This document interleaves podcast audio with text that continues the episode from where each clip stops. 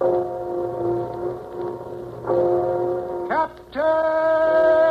Midnight!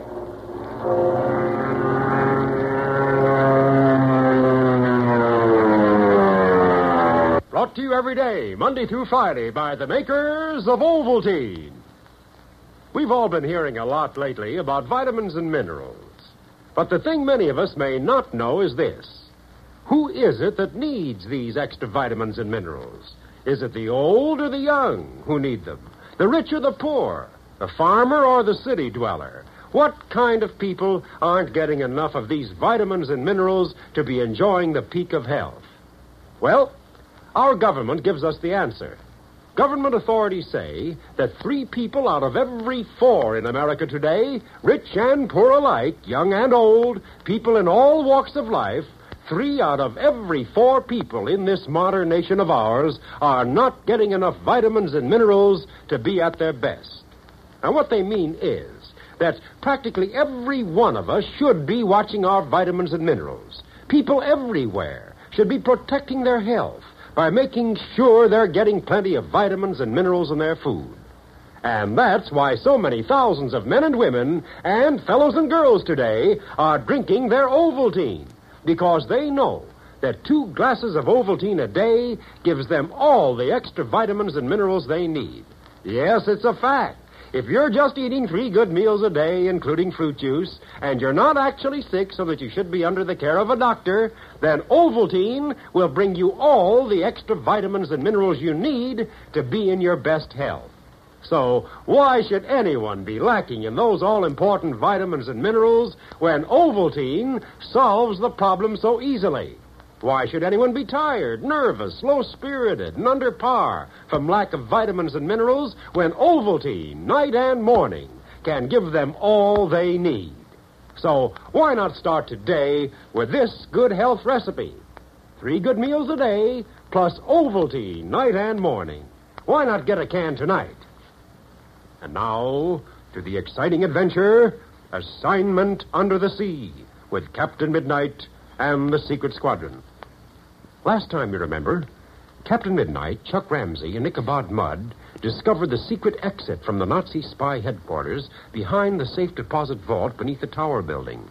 Although none of the spies were captured, Captain Midnight, through the French refugee boy Henri Board, knows that the ace Gestapo agent, Baron von Karp, is operating in the United States. After returning Henri Board to his new American home, Captain Midnight and Chuck return to Secret Squadron headquarters. As our scene opens now, it is early evening, and Captain Midnight is in his private office. Seated with him is his second in command, Agent SS 11, otherwise known as Kelly. Listen as Captain Midnight asks Anything wrong, Kelly? Uh, no, sir. No, sir, nothing at all. I was just thinking of the story you told me about Henri Board. Imagine a kid 14 years old going through an ordeal like that. Yeah, I know. Brings you up short, doesn't it? Frankly, Kelly, very few Americans know what war is. In the last war, men fought against men on the field of battle. But there's been a frightful change. The Nazis call it total war. And that's exactly it. Old men, women, children, they get it worse than the soldiers do. I'm telling you something, Kelly. This business must stop. If it doesn't, there never will be a world worth living in. You're right, sir. And the quicker every American realizes that, the better off he'll be. But now, what's the next move, sir? We've wrecked one Nazi spy headquarters, but we didn't capture a man. Baron von Karp is free, and no one knows what he'll be up to next. I have a hunch that the Baron is particularly interested in the secret squadron. The agent who pretended to be Ray Block reported to him in the basement of the tower building, as did the driver of the car, who observed the landing of the cargo planes from the top of Devil's Hill. I've turned over all of our information to the FBI, and I want you to work with them closely. I certainly will, sir. These foreign spy rings in the United States must be smashed. They can do a great amount of harm if they're not. Why, think of the war industries here, which are vital to the cause of the United Nations. We can't allow these saboteurs to interfere with war production, and our supplies must be kept moving to the fighting fronts. We'll do everything we can, sir. I'll put every available man on von Karp's trail. But if your theory's right, if the Gestapo is particularly interested in the secret squadron, we shouldn't have to go very far. No. Let's take our cue from what happened today. I want this whole territory near the secret squadron headquarters filled with squadron agents. I believe Karp has been sent here to find out what we're doing and to stop us. According to the plans already made, the largest flight ever to leave this field will take off at 3 o'clock in the morning. That's only a few hours off. I know it, and I'm afraid it's going to be impossible to conceal the departure of such a large formation. But there's one thing I don't think von Karp can do, and that's to follow us. No, sir. Thank heavens the Nazis don't have any flying fields or airplanes in this country. But tell me, Captain Midnight, how long do you expect to be gone? I don't know that yet, Kelly. I'm merely following confidential instructions received two weeks ago. I know you must be going some distance, because the cargo planes have a range of over 4,000 miles. You're the only one, Kelly, who will know our location. We're establishing a new secret squadron base in England. And frankly, I don't know yet what our mission will be. That will be told to me tomorrow morning at daybreak beneath the surface of the Atlantic Ocean. Great day. Why? I'd like to tell you the whole story, but it's impossible. All I can say is that I'm meeting a very important person early tomorrow morning, and final instructions will be given me then. Agent SS 21 is to lead the cargo planes to the new secret field in England. I, in the amphibian, will be delayed on account of the meeting tomorrow morning. But Agent 21 will report to you by code as soon as he's landed. I also will report the instant I arrive. From that time on, we'll be in constant radio communication with each other. I want you to give me the latest developments in the Karp case. Yes, sir, I will. And while I have the opportunity, sir, I want to wish you all the luck and success in the world. Thanks a lot, Kelly. And I think we'll need a lot of luck, too. If my hunch is right, we're starting the most dangerous mission in the squadron's history. Come in. Agent SS2 reporting, sir. Agent SS3 reporting, sir. And also Chief Mechanic Ichabod Mudd reporting for duty, sir. Well, Well, I'll be running along now, Captain Midnight. There's a lot to be done between now and 3 o'clock. very good, Kelly. I'll see you just before the takeoff. All right, you three. Gather around the desk here while we have a very brief conference. Okay, sir. Now, we're leaving at 3 o'clock on a very important mission. First of all, Icky, are all the planes ready for takeoffs? Yes, sir, they are. We found one bad engine, Captain, but that's been changed. Every plane's ready to take the air. And when you say that, I know they're ready. They must be, because they're going on a very long flight. Well, now, Captain, uh, what about the amphibian? Is that to take off with the others? I think you're trying to get little inside information, Mudd. But the answer is yes. The cargo planes will take off first, and the amphibian will follow them. And uh, if I ain't too nosy, who are to form the amphibian's crew? well, I think you have a right to know, Mudd. I'll be the pilot of the amphibian, and the crew will consist of agents SS2, SS3, and Chief Mechanic Ichabod Mudd. Boy, oh boy, isn't that Gee, Mudd, swell? That's the best news ever. But guard my vows if it don't look like we're starting on one of them things again. well, now, I'm sorry I won't be able to give you any more details. But frankly, I don't know much more myself. Now then, are all three of you packed? I am, sir. And so am I. Heck, I've already got my bag stowed on board the amphibian, Captain. I guess you must be a mind reader, Mudd. Well, Chuck, you and Joyce get your bags on board the amphibian, too. yes, sir. Now, you three are to get on board at exactly 2.50. You're to start the engines and be warming them up. I'll come on board just before we take off. Captain, how far apart are the cargo planes to follow each other now? They'll start their takeoffs from the underground hangar. Now, each one is to start moving as the wheels of the plane ahead leave the runway. I have an idea enemy agents will be watching our takeoff, so we don't want to waste any time about it. All right, you better report to the hangar at once. That's the 34th one, isn't it, Chuck? That's right. Here comes the 35th plane to the takeoff position. How many more to go, Chuck? Well, this is the last one. Then it's our turn. Th- There's a green light. There goes number 35. Well, gee, we better taxi into position. Well, I thought Captain Midnight would do that. Well, he's still talking to SS 11 outside the pilot's room. You better get in position, Chuck. Okay.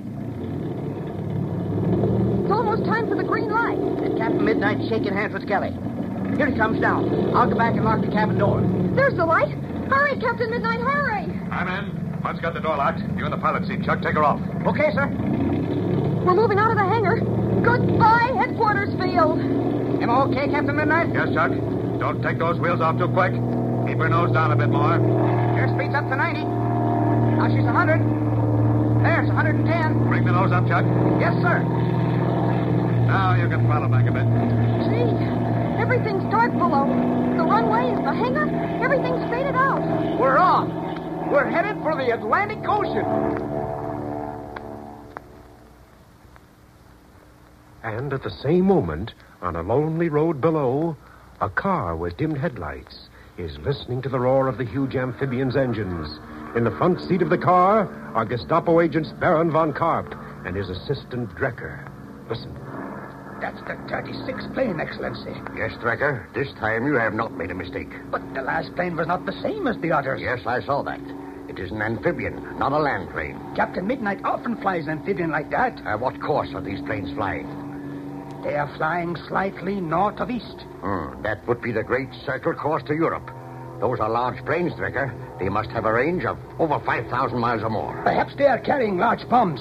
Bombs to drop on our fatherland. Oh, do not be stupid, Drecker. Bombing is not the function of the secret squadron, but they are undoubtedly leaving on a long flight. They are headed toward Europe. But they could not land in Europe. That is only England. Yes, Drecker. England. I wonder. Yes, Excellency. They would not fly large cargo planes such a long distance unless they were loaded. That is the question. What are they loaded with? Supplies, Excellency. Emergency supplies for the American troops in England. Oh, of course not. The United States Transport Command carries such supplies. These must be for the secret squadron itself. Ah, could it be possible? What, Excellency? Uh, they must be carrying supplies and equipment for a new secret squadron base. A secret squadron base in England? What for? Mm, that is what we must find out. Captain Midnight could be very dangerous in Europe. We must not allow him to enter. But if he does, he will be captured. And that will make it easy for you, Excellency. You have been ordered to kill him. It is difficult here, but not so in Europe. Look, Drecker. There are lights down the road. We must leave here quickly. I shall have to communicate with one of our U-boats at once. And there are many important code messages I must send.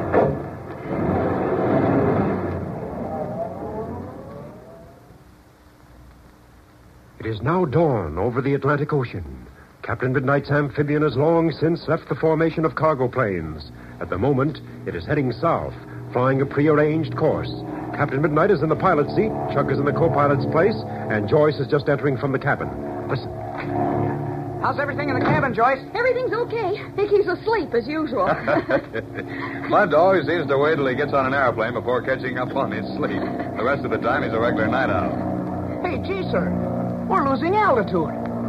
We're down to 8,000 and, oh, we were at 10,000. I'm afraid you haven't been on your toes, Chuck. We've almost reached our destination. What? We haven't. but Seaman, look ahead of us. Loop and loops. There's a formation of flying boats. what? Why, the sky's full of Navy fighters. Yeah, and look down on the water. There's an aircraft carrier. And there's another. And another. In a whole string of cruisers and destroyers. They're in a large circle. And that's where we're diving, to the middle of the circle. Oh, but what in the world does it mean, Captain Midnight? Why did we leave the cargo planes and what are we going to do here? Hey, and look. There's a submarine coming out of the water in the middle of the circle.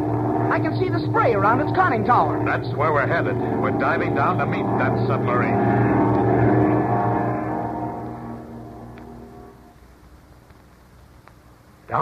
Down, drops the nose of the amphibian in a sharp dive. What is going to happen in the next few minutes?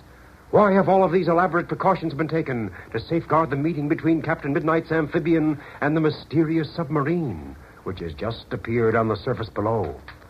Don't miss the tremendous thrill tomorrow in the adventure Assignment Under the Sea.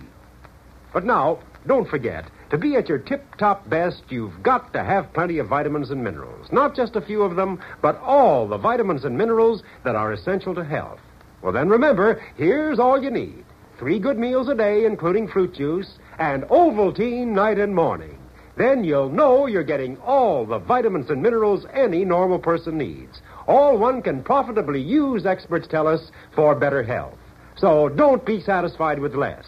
Get all the extra vitamins and minerals you need with Ovaltine.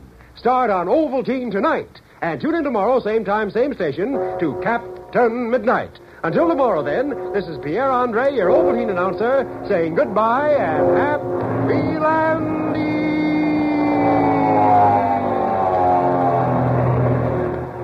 This program came to you from Chicago. This is the Blue Network.